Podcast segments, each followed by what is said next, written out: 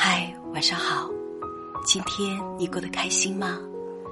这里是芳儿晚安电台，用我的声音抚摸你的灵魂。上周末几个老同学一起聚餐，阿凡说：“不知道是不是自己年纪大了，现在越来越喜欢一个人，不想也不愿意去经营那些社交关系，融入不进去，即使硬挤进去了，也显得格格不入。”说每一句话都得斟酌再三，一边强颜欢笑，一边如履薄冰。用一个字总结，就是累。坐在一旁的老李一句话说破真相：你不是真的快乐。老李的话我们都明白，因为阿凡一直是大家口中的老好人。不会拒绝，不会麻烦别人，事事都为别人着想，宁可委屈自己，也要顾及他人。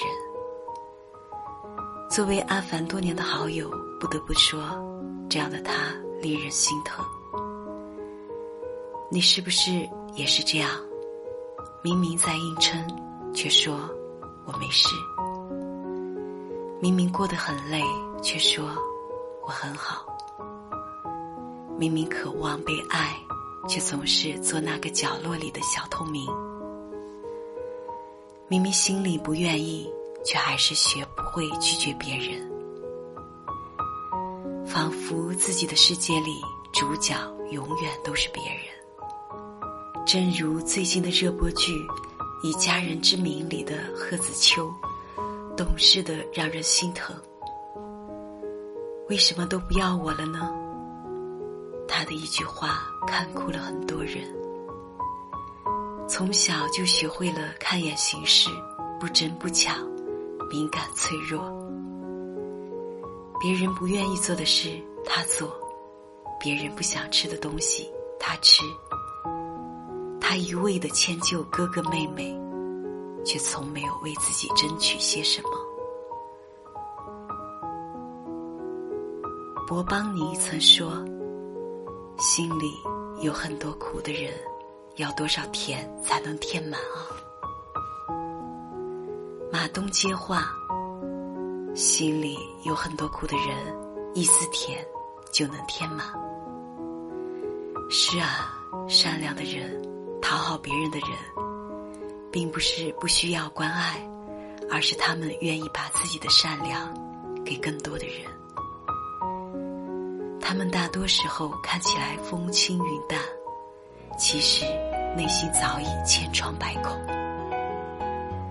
即使内心受过很多委屈，还是依然善待别人。